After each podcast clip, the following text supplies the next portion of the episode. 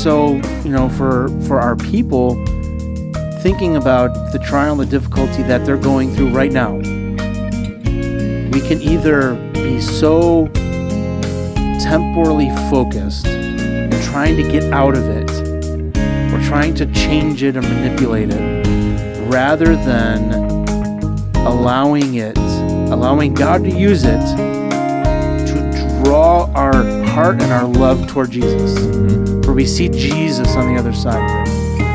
It was it was the joy that was set before jesus that allowed him to endure the difficulty of the cross.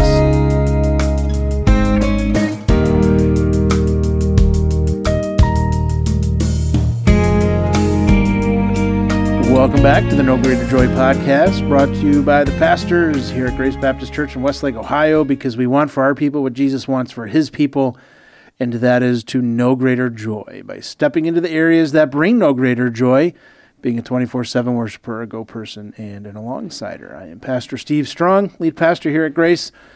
Across from me is Ryan Adkins, the associate pastor here at Grace. And once again, a huge thanks to Dan Kraniak, our tech guru, a member here at Grace, producer of this, and making us sound brilliant. Thanks, Dan. Appreciate it.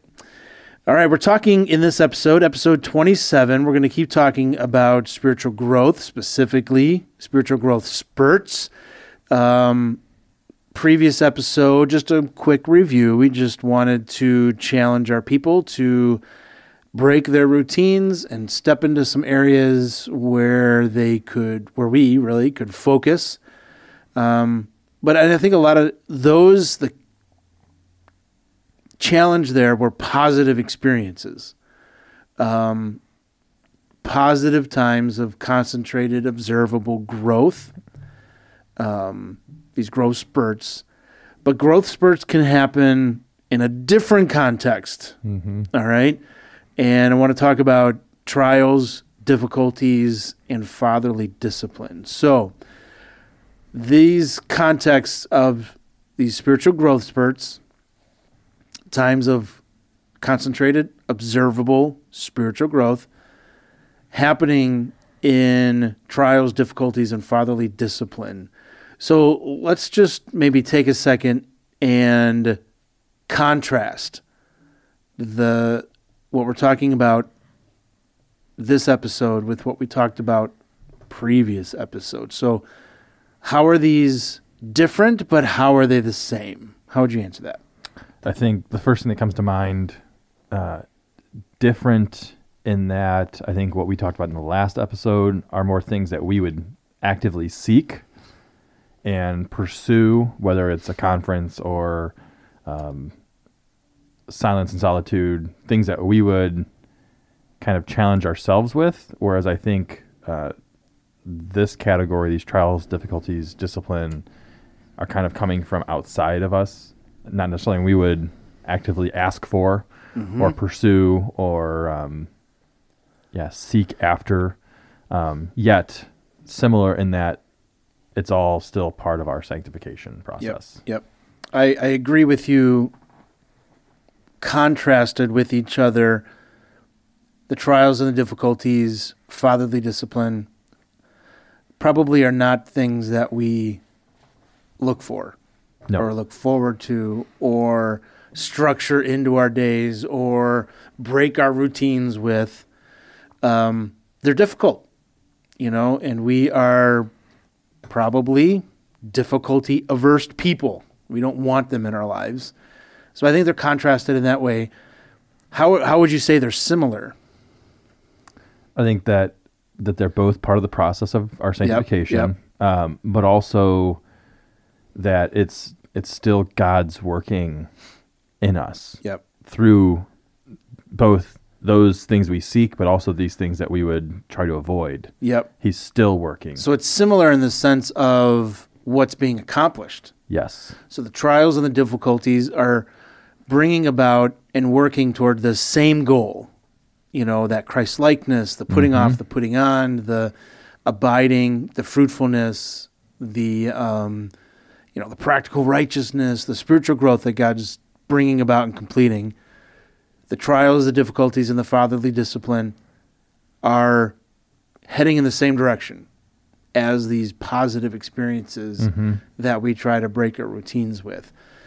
I would also suggest, unless you want to, you have a comment on that. No, go ahead. So I, I see them similar in, a, in another way in that both involve sacrifice. Yeah.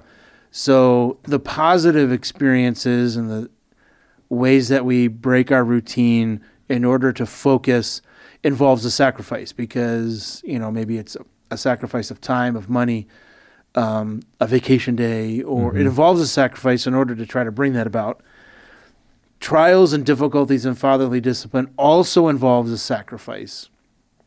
It involves probably a letting go of something. Mm-hmm. And uh, I- I'm just going to leave it there because I have that a little further down as we talk about this.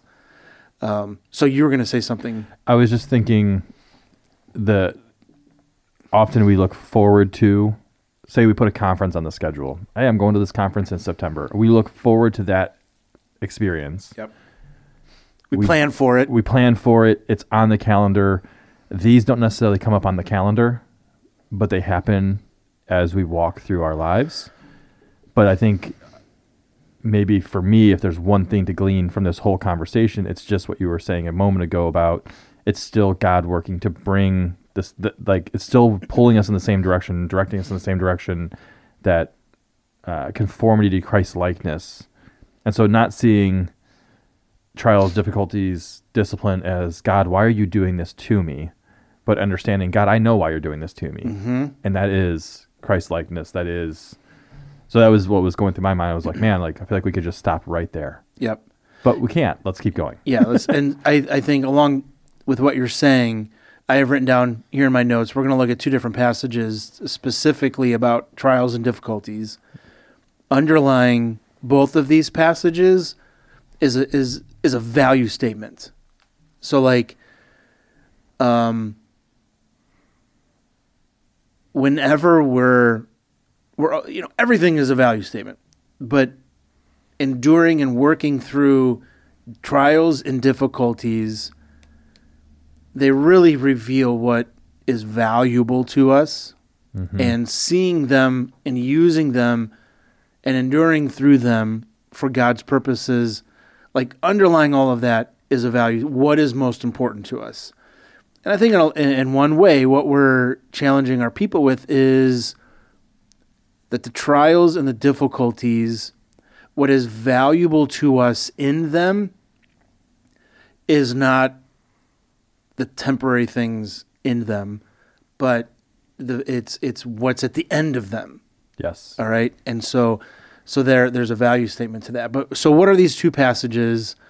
Um, the first one is First Peter chapter one verses six through seven. So let's um, take a look at that. Why don't you read those for us? Sure. So I'm reading from the CSB, um, starting in verse 6. Peter writes, You rejoice in this, even though now, for a short time, if necessary, you suffer grief in various trials, so that the proven character of your faith, more valuable than gold, which, though perishable, is refined by fire, may result in praise, glory, and honor at the revelation of Jesus Christ. Tell you what, keep going. Read verses uh, eight and nine. Sure. Uh, continuing in verse 8 Though you have not seen him, you love him. Though not seeing him now, you believe in him, and you rejoice with inexpressible and glorious joy, because you are receiving the goal of your faith, the salvation of your souls. All right. So let's just kind of swim in what Peter's writing here. And simple question why is God using trials and difficulties or or or what is he using them toward? Oh, okay. You're asking me. Sure, yeah, okay. yeah, yeah. Let's let's kind of let's I think um, the the piece that I kind of drew out was this testing in order to discern the nature of the character of our faith. mm-hmm. You know that the proven character of our faith may result then in praise, glory, honor at the revelation of Jesus Christ in verse uh, seven. There, um, that's really what I see, and then also the goal of our faith. End of verse nine. Now is the salvation of our souls. Like just that, it really does test and allow us to discern the nature of our faith. I think it's also important to note that Peter is writing, we rejoice. So there's a level of joy and rejoicing for a little while. So these trials and difficulties, there's there's a temporary perspective on them. Mm-hmm. If necessary, you've been grieved. So there is in these moments of trial and difficulty, there is a sense of rejoicing, but also grieving. Mm-hmm. And so I like to describe grieving as expressing the expression of it shouldn't be this way. And so our difficulties and trials, we recognize them. Okay, it shouldn't be this way. Mm-hmm. And there's grief involved, but there's also joy involved. And the reason for the joy is what these trials, and he says various trials. So Peter doesn't have a specific trial or difficulty in mind. He's just like, in any kind of form, in any kind of difficulty, um, there's a reason for grieving because it shouldn't be this way, but underwriting that is a reason for joy because of what these trials are accomplishing. Mm-hmm. And it's the genuineness of your faith. You know, let's think about that idea of genuineness for a second. When you when you think about something being genuine, what is it? How would you Authentic. authentic? It's real. mm-hmm. its quality has been proven. I mean, the last thing that we would want is a fake faith. Mm-hmm. Because if it's not a real faith and if it's fake, I'm still dead in my sins. Yeah. And so these difficulties are, and I think even it's here where he talks about, he uses the illustration of gold, right? Mm-hmm. And so it's the refining that brings out the true quality. Yes. And it's the difficulty that brings out the true quality of my faith, the genuineness of my faith, which results in the praise and glory and honor at the revelation of Jesus Christ. And I love it. Though you've not seen him, you love him. Mm-hmm. And though you don't see him, you believe and you rejoice. And at his return, you will receive the outcome of your faith, the salvation of your soul. So, like, like the path of proven authenticity of our faith is difficulty. Mm-hmm. I don't know. I, I think that that is so opposite Yes. of our Yep. human bent. I mean, whenever there is difficulty, what do we tend to do? Want to get out of it. Yeah. Run from it. And here Peter's like, no, stay in it. You know, I've written down, you know, when we think about trials and difficulty and testing, it's anything that causes me to want to get out of the situation, either to get out or to change it, Mm-hmm. or anything that challenges what I believe to be true. Um, anything that causes me to want to kind of wiggle out from underneath. Mm-hmm. And it could be anything, various, varied, um, that puts the the pressure on us, and we just say, "I wish this would change, and I want out of it." Mm-hmm. it's almost like the moment we start to think like that, man, I wish this was different. That should be like the the red flag. You know, the little flare up into the sky that is saying, "Hey, don't get out." Mm-hmm. God is using a trial and a difficulty to refine and to prove the genuineness of your faith. Mm-hmm. Um, so contrary, Yes. maybe, to our, our natural bent. And I think it connects well with like if you go back to the beginning of First Peter, who he's writing to. He's wrote, writing to believers, the chosen, living as exiles, dispersed among many regions. Yep. And so it's they're not they're living this. We're thinking about it. They're living it. Yeah. Um, and so I think just keeping that context in mind as we think through that, um, as you process through our comments, um, is important. Yep. And so he's refining our faith. Now let's look at the James passage. James chapter one. James chapter 1, verses 2 and 4. These are probably a little more familiar to our people. Go ahead. All right. So James chapter 1, starting in verse 2. Consider it a great joy, my brothers and sisters, whenever you experience various trials, because you know that the testing of your faith produces endurance.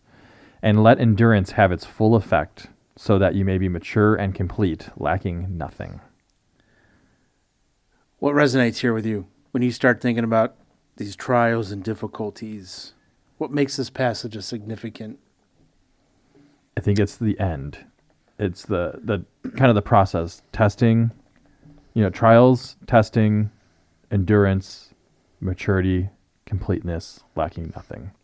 It's like just that kind of flow is what Mhm. like I want to be mature and complete, lacking nothing. Therefore, now I can have a different perspective on my trials. Sure, it's like he's bringing me to that. he's like, don't miss the forest for the trees. yes. Like, you know, you you're coming across the trees of trial and difficulty, and again, it's various kinds. And and this is where why I said something about it's a value statement Mhm. because he's saying, count it all joy. yeah. Like, write the equation in your heart and mind. Trial is a reason for joy. Yes. Well, why in the world? Nowhere else in our world are we like, yay, this is hard. but he's saying, write that equation in your mind. Hardness, trial, the testing is a reason for joy. And it's that equation because of what is happening. yeah.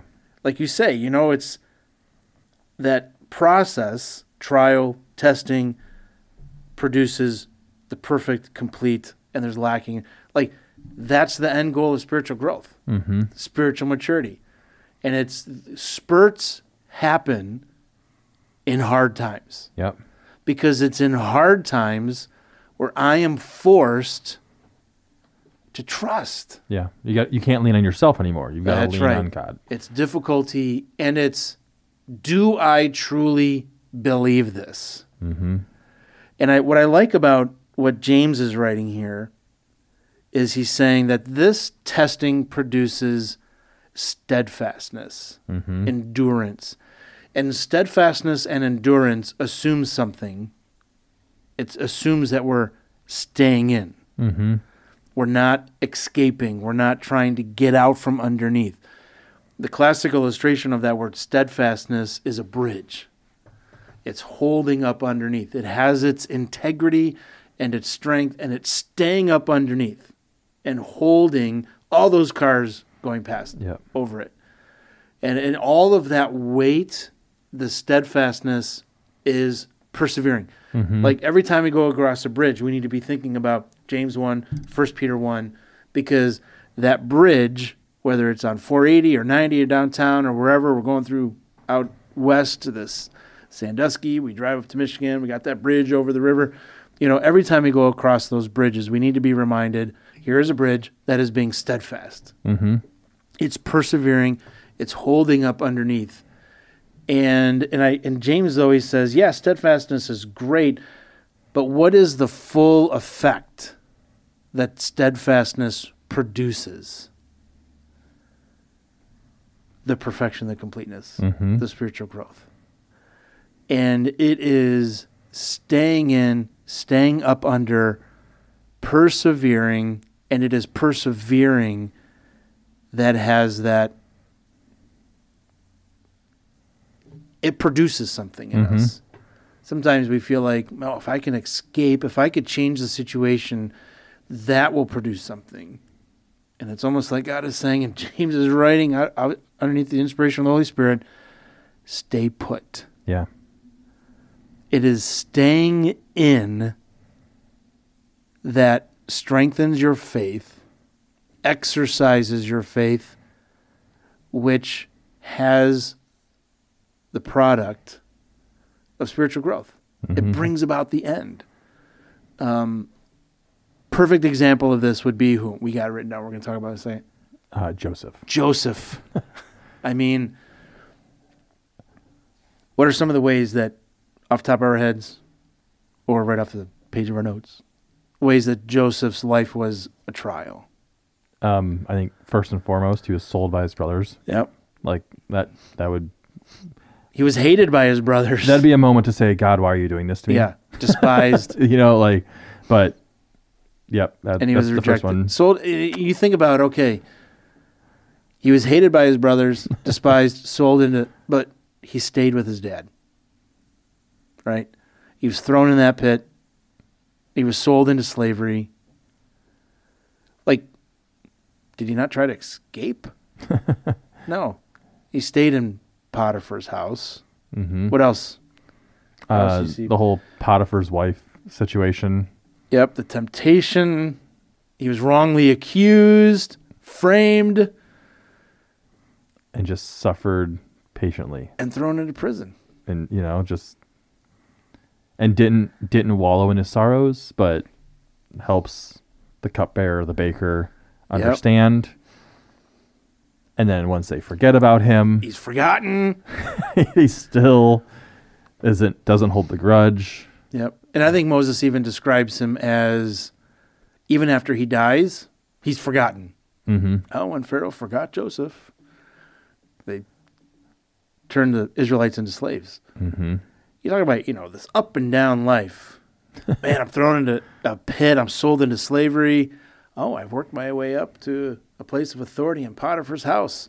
Then he gets framed for Yeah. doing the right thing. yep He does what is right. He gets framed, lied about, thrown into prison, down.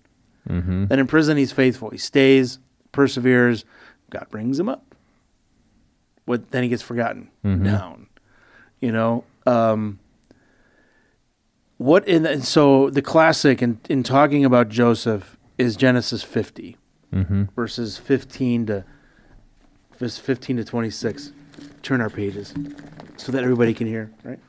that's right Genesis 50, 15 to 26. And so I want to maybe just from these verses, what can we, what can we glean? I like that word from Joseph and how he viewed the trials and the difficulties. 15 to 26. You want to go ahead and read those again? yeah sure I'll Be read- our reader for the episode. Sure thing. All right. Genesis chapter 50, starting in verse 15. When Joseph's brothers saw that their father was dead, they said to one another, If Joseph is holding a grudge against us, he will certainly repay us for all the suffering we caused him. So they sent this message to Joseph Before he died, your father gave a command. Say this to Joseph Please forgive your brother's transgression and their sin, the suffering they caused you. Therefore, please forgive the transgression of the servants of the God of your father. Joseph wept when their message came to him. His brothers also came to him, bowed down before him, and said, We are your slaves. But Joseph said to them, Don't be afraid. Am I in the place of God? You planned evil against me, God planned it for good, to bring about the present result, the survival of many people. Therefore, don't be afraid. I will take care of you and your children. And he comforted them and spoke kindly to them. Joseph and his father, eh, sorry, Joseph and his father's family remained in Egypt. Joseph lived a 110 years. He saw Ephraim's sons to the third generation. The sons of Manasseh's son, Machir, were recognized by Joseph. Joseph said to his brothers, I am about to die, but God will certainly come to your aid and bring you up from this land to the land he swore to give to Abraham, Isaac, and Jacob. So Joseph made the sons of Israel take an oath When God comes to your aid, you are to carry my bones up from here. Joseph died at the age of 110. They embalmed him and placed him in a coffin in Egypt. first thing that jumped out at me as you're reading this, his brothers came, fell down before him, and said, "Behold, we're your slaves." Yeah. And if you were Joseph, like what was the, what would be the first thing you think of? My dream. Oh, the dream yeah. years before, and he's like, "Yeah, you guys remember the the stars that fell and bowed down? You remember those?" Uh, I think it was corn. You know, the that stalks time that you guys fell down, really and you guys angry? hated me. And you threw me in a pit and sold me into slavery. In fact, you were going to kill me. Well, like, well, well. well, who was Here right? we are. But what is? But like that would be the moment when Joseph would be like, "All right, tables have turned. I was right. Yeah, I'm gonna. We're gonna. I'm gonna. I'm gonna play with this for a little bit." But he doesn't, right? And where was you think about the the lifetime of trial and difficulty that Joseph stayed put where God had him, endured and persevered. It was all of that steadfastness Mm-hmm. that brought him to the place of maturity at this moment. Yeah. Like, part of me want, and this is my own pastoral speculation, that Genesis 50, these verses, would not have been the case back in their homeland when Joseph was 20 years old, 30 years old, 40 years old. We see a Christ like, mature Joseph because those trials produced the completeness, the perfection, the spiritual growth. Yeah. All right. And and and what do we see? What have those trials produced in Joseph? Where is his focus? What do you see here? He's focused on God. That's right. Like first and foremost. Even just that what you were just saying about his his brothers bowing down. Don't be you know, he responds, Don't be afraid. Am I in the place of God? Am I in the place of God? And I, I, I'm a powerful man in this context, but I'm not in the place of God. Yep. Yeah, he has authority. He has everything that he has the authority to do to them as he wishes. Yeah. But I like that he's his focus is on God, and I. I th- was it the James or the First Peter that talked about Jesus? We don't see him, but we love him, It's the first Peter. and it's almost as if Peter is saying, "In your trial and difficulty, where is your focus?" Yep. And it's almost as if Joseph is saying, Thank you Mm-hmm. for the trial and the difficulty. Because it is through your trial and difficulty that I have come to love Yahweh. Mm-hmm. And I'm not in his place. Yep. And when we as believers, in our difficulty and trial, rightfully grieving, but counting them a joy because it is in those trials and difficulties that I will come to love and treasure Jesus so I can forgive you. I'm not in the place of God. And and so, you know, for for our people thinking about the trial the difficulty that they're going through right now, we can either be so temporally focused and trying to get out of it or trying to change it or manipulate it rather than allowing it, allowing God to use it to draw our heart and our love toward Jesus. Mm-hmm. For we see Jesus on the other side of it. It was it was the joy that was set before Jesus that allowed him to endure the difficulty of the cross because he saw the restored fellowship with the Father and the Holy Spirit on the other side. Mm-hmm. And he could then forgive those that were doing these things. He could endure it and, in a way, say, if my path to restoration and the fullness of the joy within the fellowship of the Father and the Spirit, if, if this is the course that brings me there, I welcome the course. And I think that, like that attitude, that mindset of focusing on God, mm-hmm. focusing on Jesus Christ. If this is the road that I need to walk that will bring me to a greater and deeper love for Jesus Christ, I welcome this course. Yeah. I was even thinking as you're talking about what's what's Joseph thinking in that moment? Oh, back to this dream. And how many times do we we in our own lives see, I think this is what God has for me, and then we pursue it in our own timing. And like I just wondered, did Joseph have this moment of like, whoa, I've seen this before. Mm-hmm. Not how I thought it would look. Yep. Or the process to get to that point, not how I thought this would play out. Yet we're still in that moment. It's still, you know, God's brought him to that moment. And just like the idea that Joseph really trusted in God's timing. Yeah. You know, his his plan, not Joseph's plan. Yeah. God's plan, not Joseph's plan. Yeah, And, because who like, knows? As a young boy, Joseph is like, "I'm going to be this great person. My whole family's going to be down, bowing down to me." Right. And now that he's in the So is moment, next week? Like, Yeah. is that going to happen next week or next month? Yep. Maybe next year? little does he know, it's going to be 90 years later, probably. Yeah.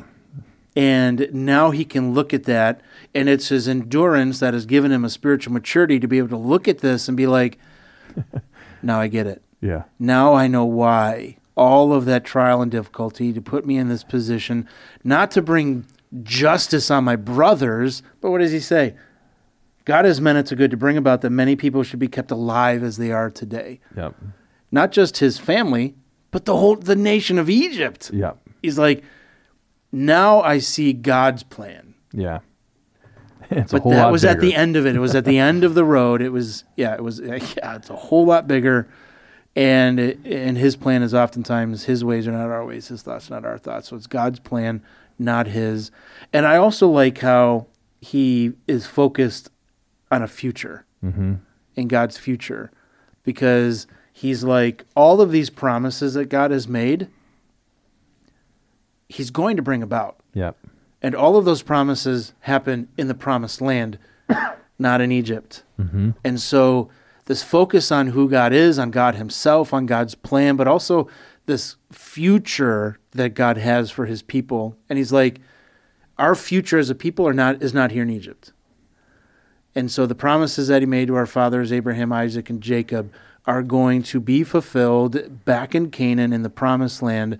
So I am making you commit to take my bones there when we go. Don't leave me here. Don't leave me here because this is not where Take me home. the promise is. and so there's a focus on the, on the future that God has, the plan that God has, the person of God above and beyond himself or the immediate people in his life and what's going on. Mm-hmm. Um, what a great example, and I think tremendous parallels to probably the trials and the difficulties that um, our own people in our uh, today currently are going through, and and I think that's why we need to see the trials and difficulties as these moments of being a growth spurt, because they really focus on making us making putting the the rubber to the to the road so to say of our faith. And Mhm. and Joseph was forced to do that. Now let's transition a little bit. Hebrews chapter 12 we have trials and difficulties that God is using to produce steadfastness a genuineness of our faith to bring about our spiritual growth. Uh, we see that going on in Joseph's life parallels with our lives. But there's another dynamic probably that like trials and difficulties we don't like. We're like oh let me get out of this Mm-hmm. well, it's also this fatherly discipline. All right. And we're looking at Hebrews chapter 12, verses 3 through 11, that really kind of, um, probably that one passage that talks about God's discipline. So if you want to go ahead and read those again. Yep, I got it. All right, Hebrews chapter 12, starting in verse 3. For consider him who endured such hostility from sinners against himself, so that you won't grow weary and give up. In struggling against sin, you have not not yet resisted to the point of shedding your blood. And you have forgotten the exhortation that addresses you as sons. My son, do not take the Lord's discipline lightly, or lose heart when you are reproved by him. For the Lord disciplines the one he loves, and punishes every son he receives. Endure suffering as discipline. God is dealing with you as sons. For what son is there that a father does not discipline? But if you are without discipline, which all receive, then you are illegitimate children and not sons. Furthermore, we had human fathers discipline us, and we respected them. Shouldn't we submit even more to the Father of spirits and live? For they disciplined us for a short time based on what seemed good to them, but he does it for our benefit so that we can share his holiness. No discipline seems enjoyable at the time, but painful. Later on, however, it yields the peaceful fruit of righteousness to those who have been trained by it. All right. I just want to draw out one thing before we start talking about discipline in general. I think Draw that, away. that last phrase, this discipline seems painful, so that's a trial, it's difficulty. But later, it yields the peaceful fruit of righteousness to those who have been trained by it. That fruit of righteousness, all right? I was, you know, we're talking about righteousness in Romans. Now that we're getting into chapter, end of chapter three and chapter four, like righteousness is the currency of eternity. Like, if you don't have righteousness and if you aren't righteous, you're not going to spend eternity with, with Christ, For, uh, eternity with Christ.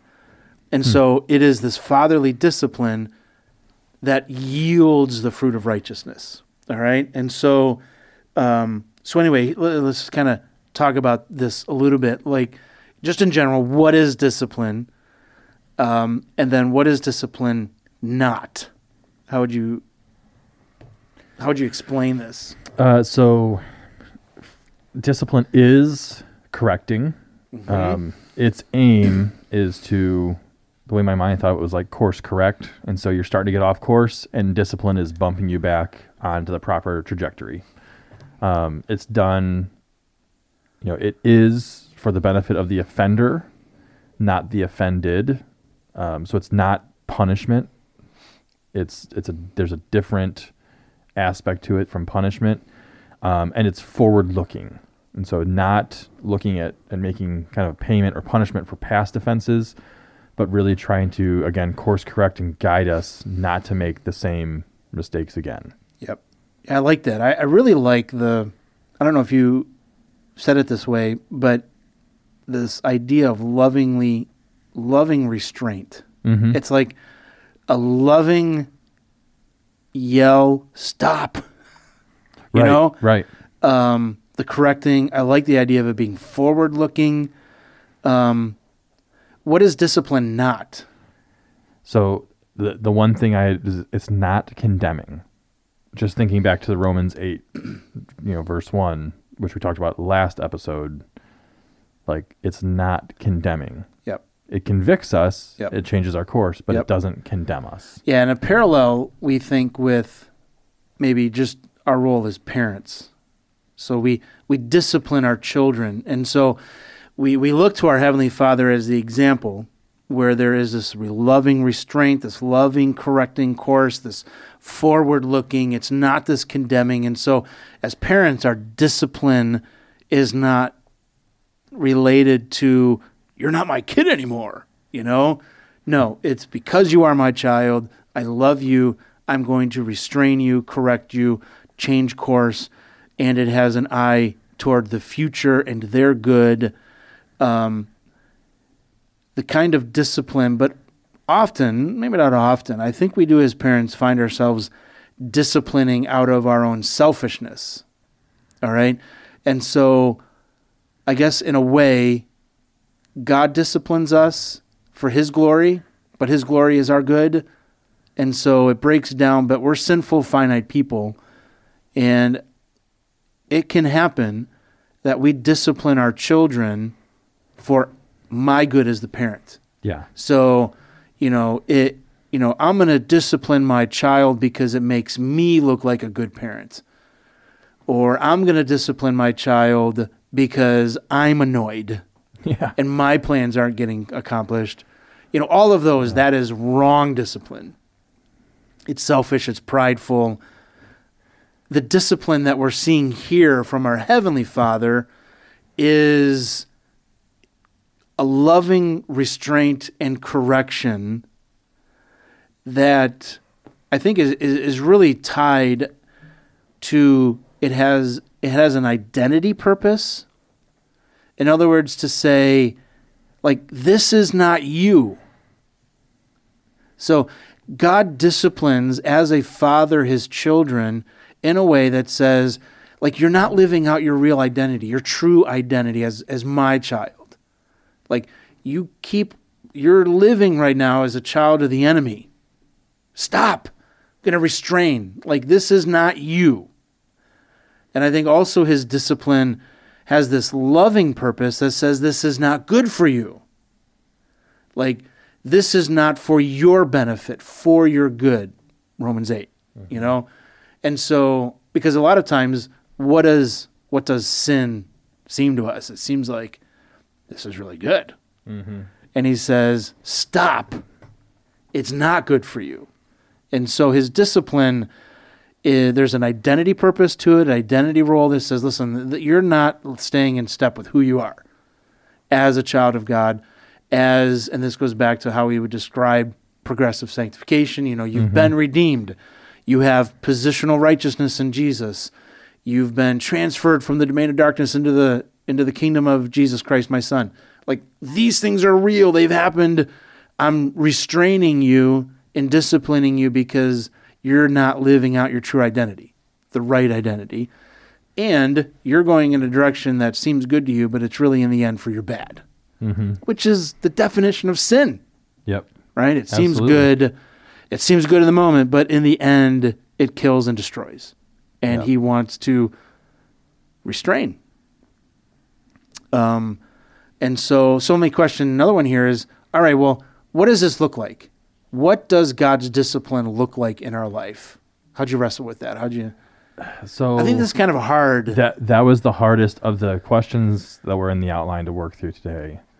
That was the hardest one, and so I actually went to Paul, and the idea, like Second Corinthians eleven, where he's kind of contending and says like are they servants of Christ I'm talking like a madman I'm I'm a better one with far more labors more imprisonments far worse beatings. Many times I was near death. Five times I received the 40 lashes minus one. Three times I was beaten with rods. One time stone. Three times shipwrecked. A night and a day spent in the open sea. A whole list of dangers were experienced that he gives in like verses 26, 27 there. Difficulties and trials. And just hardship and difficulties in his life. And he's seeing that as the work of God in his life, not these are all just things I had with no purpose. Mm-hmm. And so, like, that was kind of where my mind went was like that list that Paul runs through at the end of that letter. Um, just to summarize, just hardship and difficulties. About for you? So, well, I'm gonna run with that for a second. Go for it. So, for John Doe who's listening, that goes to a member at Grace Baptist Church, is every difficulty and every trial discipline? Is every trial and difficulty discipline? Not necessarily. How so? How can we tell the difference? I don't know. How can we tell the difference? how can we tell the difference? I I think again, this is like I was I'm I don't have my mind wrapped around this. Yep. So I I think I don't want our listeners and I don't want our people to walk away with the equation. Okay, this is really difficult. This is a trial, so therefore God's disciplining me. Right. Um, like I don't know that we can always make that equation. I think we always need to be evaluating the the all right. And I I think in essence we will end up doing that because in the trial and difficulty, we need to be asking ourselves, you know, okay, what is God trying to accomplish? Mm-hmm. All right.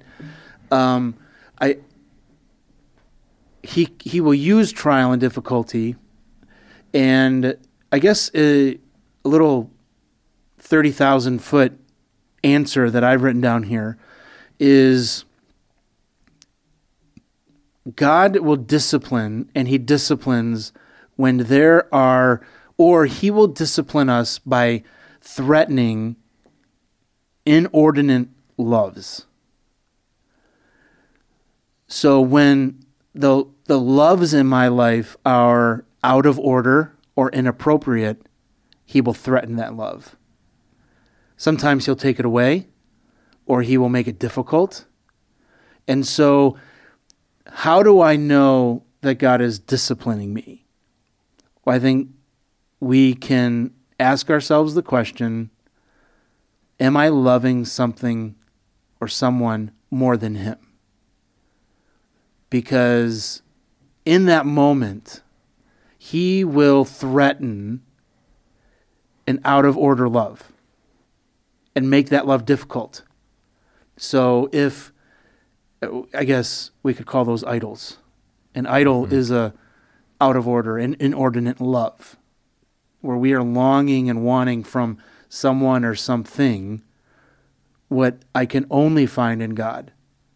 And He will discipline by making maybe that relationship or making that context difficult to draw us away and toward Himself.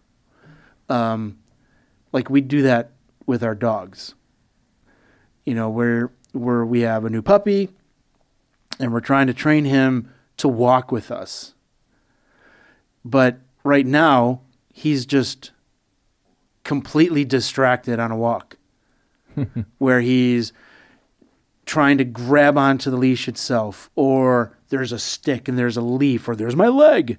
And he's just going every direction. And the discipline says no it's that tug back into the right direction in the order.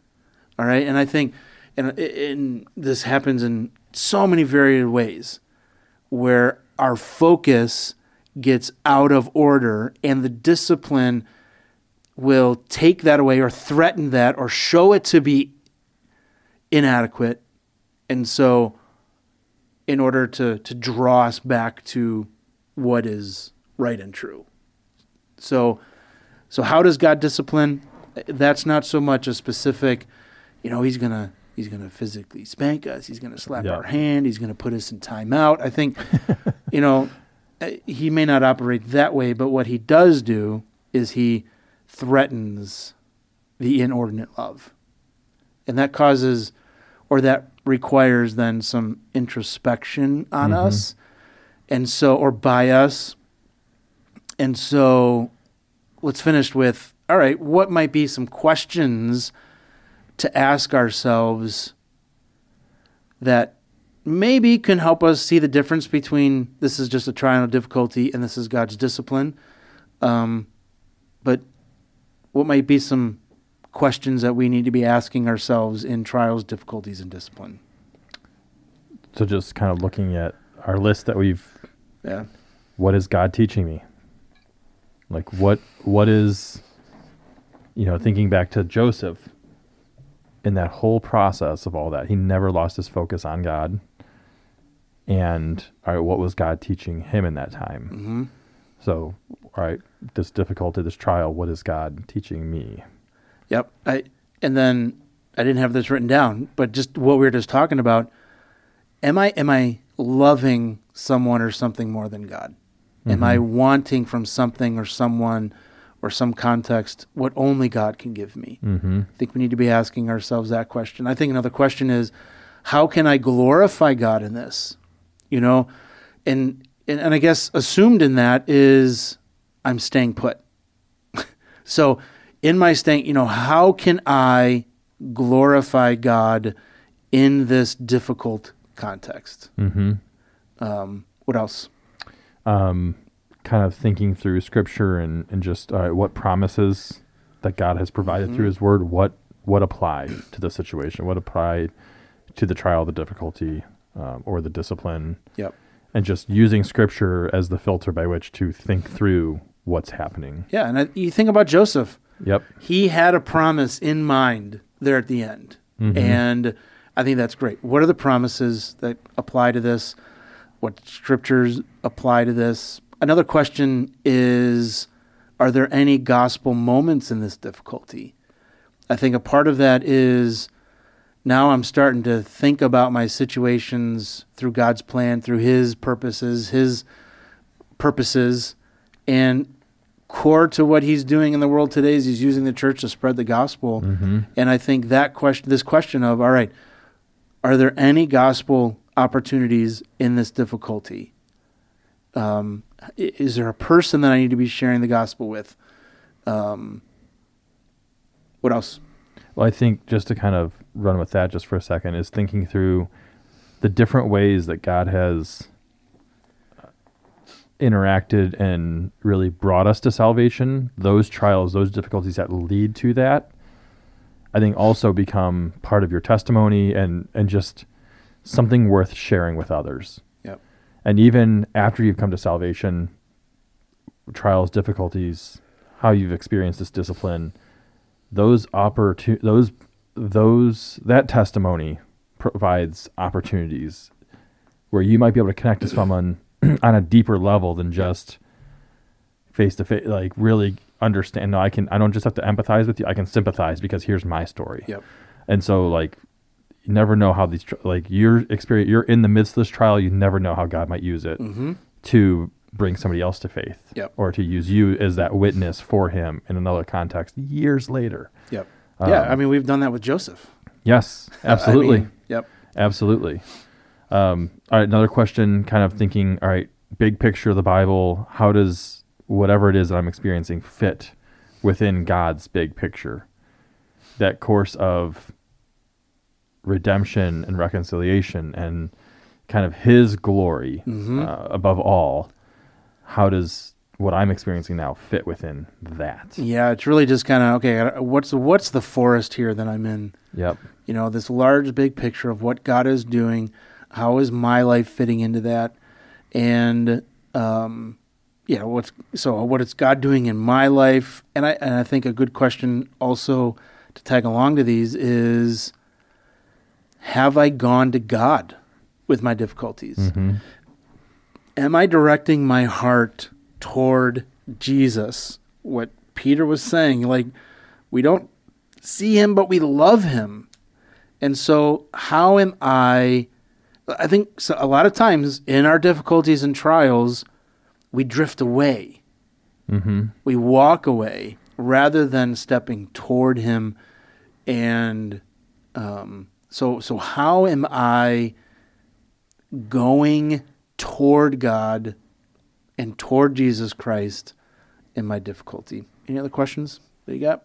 That nope. That kind of All right. I think there's a lot to uh, a lot to wrestle with, a lot to Yeah. noodle on, and uh, that's probably enough for this. Yeah. But, if I can make uh, one suggestion, yeah. is if you're struggling with this, there's a hymn, How Firm a Foundation, Mm. and it's written in the context of suffering. And so I would encourage you, listen to that hymn, look it up, read through the lyrics. But just as we were talking earlier, verse 4 was what came to mind. It says, When through fiery trials your pathway shall lie, my grace all sufficient shall be your supply. Hmm. The flame shall not hurt you. I only design your dross to consume and your gold to refine. Amen. And so in this in this hymn, the first verse is a foundational verse, but then the other verses, it's God speaking. The hymn the hymnist is writing as God as though God is speaking. And so just I don't know. It's it's just something that I've been working through recently and um, it's been really profitable just to kind of. Spend time in this old poetry really. And And we haven't really what what songs, what hymns speak can I gravitate toward and reach out to? Yeah. Scripture do I need to memorize? All kinds of things. Yeah. All right, that's enough for now. Yes. That was very good. God bless. We'll talk at you next episode.